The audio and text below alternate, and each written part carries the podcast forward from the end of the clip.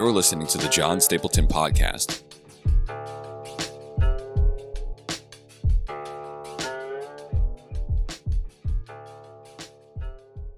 Welcome back. Today we are talking about six reasons why people are lost and need God. And this is very important because we live in a period of history that is very humanistic. It's post enlightenment, which basically means this everyone believes in themselves they don't believe in God. They they don't give credit to God. They disregard God. They discount God, and they blame God if they consider Him. And if there is any reason for success, it's because of a person. It's because of a person. And today, I'm going to show you why we need God and why the people in the world are lost without God. So here it is six reasons why people are lost and need salvation. The first reason is this they are lost because of their rejection of biblical revelation.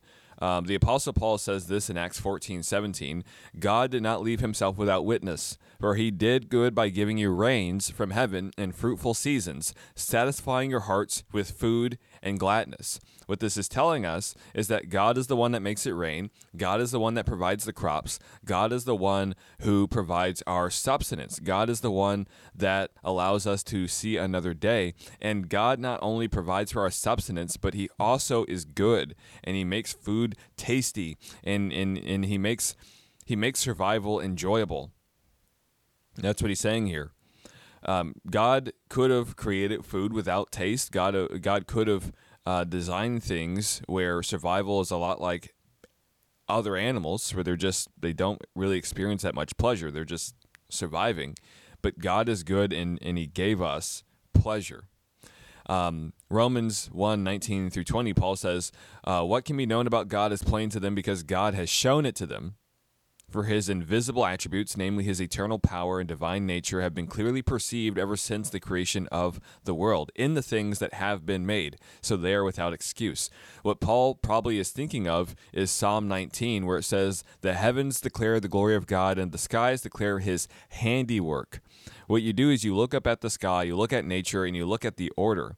You you look at wow, every year there's there's four seasons. Every year it does this in the ecosystem. It rains, it snows. Uh, every year it, the earth takes care of itself. It replenishes itself. It and, and God designed it that that way.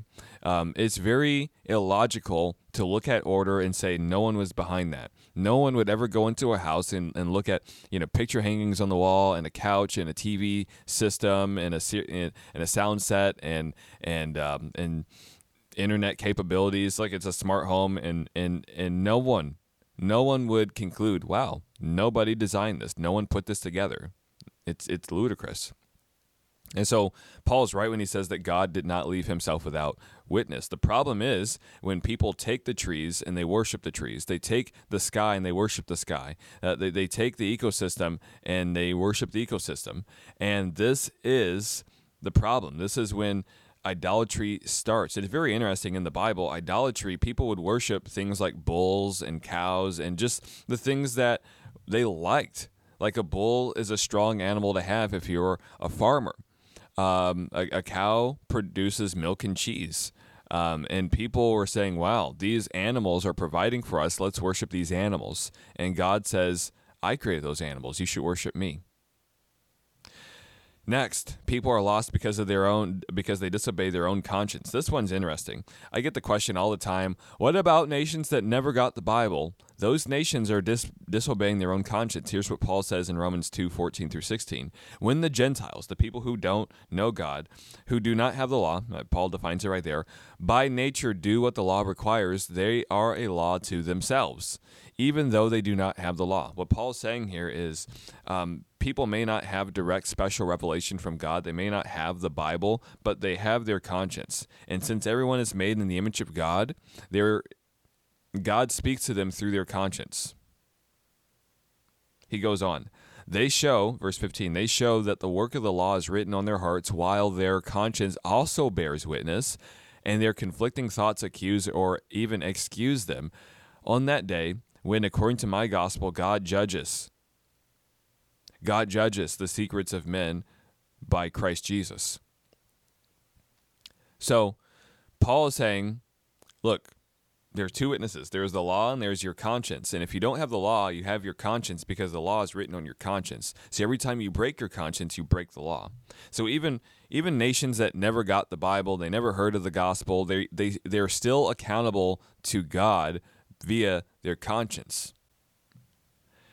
Number 3.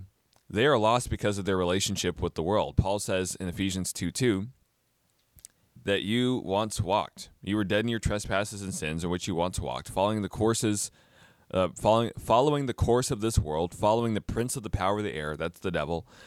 The spirit that is at work in the sons of disobedience. Here's what he's saying there's a whole world system that is opposed to God. Everything from government to entertainment to, to culture. When he's talking about the course of this world, that's what he's talking about. When he's talking about the, the prince of the power of the air, that's what he's talking about. Um, John says at the end of his letter in First John that the whole world lies in the power of the evil one. The devil controls things. If you if you're if you're ever looking at culture and you're like, why is it so nasty out there? It's because the devil's in charge of it. And it doesn't mean that God is not in charge because the devil still is limited, much like he was limited with Job. Right? God says you can attack Job, but just don't take his life. So even though the devil is doing a bunch of bad things, he's still under God's control, and God puts puts a limit on him. It could be far worse, but even in this, God is gracious. Now James, the half brother of Jesus, says this in James four four. You adulterous people, do you not know that friendship of the world is enmity to God? You make yourself God's enemy. Therefore, whoever wishes to be a friend of the world makes himself an enemy of God. Um, some of you don't like this, but it's pretty black and white. You're either a friend of God or you're a friend of the world. You're either trying to be you're you're you're either trying to fit in with the world and look cool with the world or you're a friend of God. And let me just tell you, if you're a friend of God, a lot of people will not understand you. A lot of people will hate you. A lot of people will malign you. A lot of people will give you the side eye. A lot of people will look at you and not say hi. It will happen because you're either a friend of God or you're a friend of the world. And a lot of Christians, frankly, are trying to be friends of the world. Like one thing that really bothers me, a couple things that really bothers me, there are a lot of pastors today, like Michael Todd, that are trying to apologize for what God said. Oh, you know, if I was God, I would give them a different option. But you're not God, and your opinion doesn't matter. Stop trying to apologize for God. God is not evil, and his and and, and, and his ways don't need to be um, excused. But you've bought into the narrative. Some Christians have bought into the narrative that God actually is evil, and so now they feel pigeonholed into explaining why God does what He does. And we don't have to do that. We just need to proclaim what God does. Now, I I admit there are some confusing things in the Bible. There's some things that I'm confused about. But I will never start from a position of God's evil and I have to apologize for him. The second thing is just like Christian artists like Lauren Daigle. You know, it's really interesting. There are lots. Um, we, we, we live in an apostate culture like there's so many people that are just abandoning the faith and and some of that's good. Um, jesus says that one out of four people who hear the the good news of the gospel will actually receive it and bear fruit. I, am paraphrasing the, the parable of the sower. Uh, and so this was predicted. Uh, if the church looks a lot smaller uh, this is exactly in accordance with what jesus said. One fourth of people will will be faithful. But what really bothers me is when fake christians um, when christians try to um, you know just get away from the question. Like, I get that there's some wisdom in answering, uh, you know, some questions if you're on media, and and I, I know the fear that people chop things up and make you say things that you didn't say, but but just say it. You need to be able to say, yes, God sends gay people to hell. You need to be able to quote Jude 7. You need to be able to quote Leviticus 19. You need to be able to quote Matthew 19. You need to be able to quote 1 Corinthians 6 9. And if you don't, quote those passages that are very clear, they're so clear that they're offensive, then you're not you're not being a faithful witness. Don't say, "Well, you know, why don't you go study it and tell me? You know what it says. This is why you don't want to answer the question." Cuz you don't want to get canceled. But Jesus said, "If you want to follow me, take up your cross and follow right behind me." I'm heading to my execution. Why don't you head to yours? And and he's not talking about a physical execution all the time, but some things will die, like your ability to, to be cool and, and, and your your popularity with people and even some of your opportunities. But if Jesus is worth more than that, you have to be able to treat him as though he's the most valuable person in your life. Number four, people are lost because of their relationship with Satan. Jesus says in John 8, 40, um, 42 through 44, he says this Jesus said to them, you, uh, If God were your father, you would love me, for I came from God and am here. I came not on my own accord, but he sent me. Why do you not understand what I say? It's because you cannot bear to hear my word. You are of your father, the devil, and your will is to do your father's desires. He was a murderer from the beginning and does not stand in the truth because there is no truth in him. When he lies, he speaks of what he uh, he speaks out of his own character, for he's a liar and the father of lies. Again, this is pretty black and white. Some people don't know it, but they they have a relationship with the devil. If you don't have a relationship with Jesus, then your then your your father's the devil, which is why you act like him, which is why you don't have any control, which is why you lie all the time. It's why you're grumpy and the world revolves around you. The devil's your father, and you need to repent and meet God and change. Number 5. People are lost because of their relationship to sin. Genesis 2:17 says this, "Of the tree of life, uh, sorry, of the tree of the knowledge of good and evil, God says, you shall not eat, for in the day that you eat of it, you shall surely die." Now, again, some skeptics some skeptics of the Bible will say, "Well, they didn't die that day." God was speaking of physical death. Death was not on the table at all. It was nothing to be considered until they ate from the tree. And now everybody has an expiration date. And the day they died was also spiritual. Spiritual death happens first, and then it's followed by physical death sometime later. Job 14:4, this is actually one of my favorite ones. Who can bring this is Job speaking, I think. Who can bring a clean thing out of an unclean? There is not one. What he's what he's what he's making the argument of is everyone was born in sin. If your mom and dad were sinners, guess what you're going to be? A sinner. And so everyone is born unclean, and God has to make them clean. This is why you're not a Christian if your parents are Christian. The line in heaven is single file. Paul says in Romans 5:12, "Therefore just as sin came into the world through one man, and death through sin, and so death spread to all men because all sinned." So, our first parent is Adam, our first mother is Eve. They sinned, and so this this sin line goes all the way down to your family tree and on through your family tree to your parents and then to you. Adam made the decision for us. There's this, um, and again, some of you don't think that there's sin in your life or that you have a relationship with sin because you don't believe in, um, you don't believe that Adam is your representative. You don't believe that Adam actually chose for you. You, you don't believe that. And this is evident when you say things like, well, if I were in the garden, I would make a different decision. How can you be so sure? Look at the decisions that you make today. Um, you you you wouldn't choose God.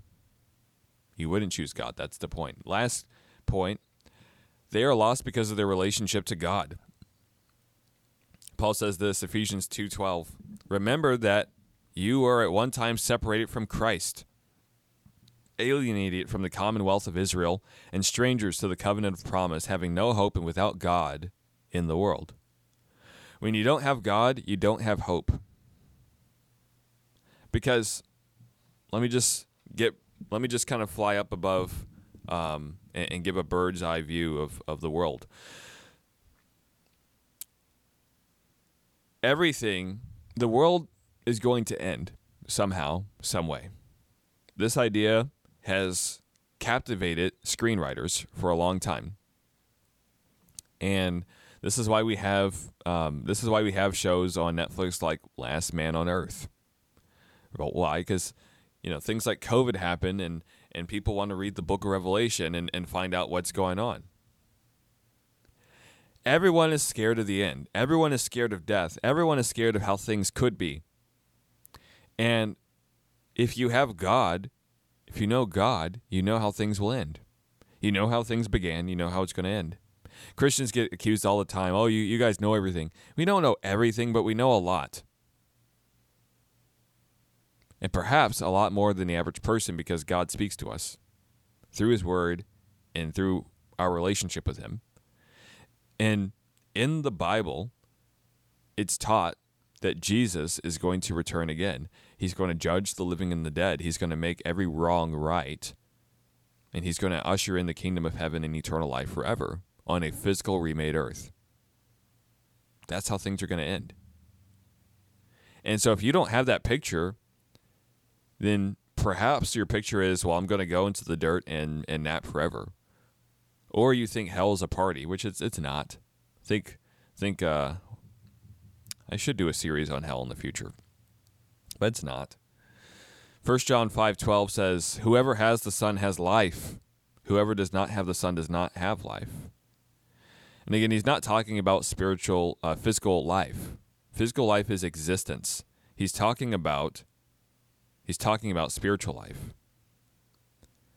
And lastly, Jude 19. It is those who cause divisions, worldly people devoid of the Spirit. My question to you is Do you have the Spirit? If you don't have the Spirit, you have the world. God bless. I know these are hard to. I know these are hard words, but would you consider these and accept Christ? God bless, and I'll see you next time.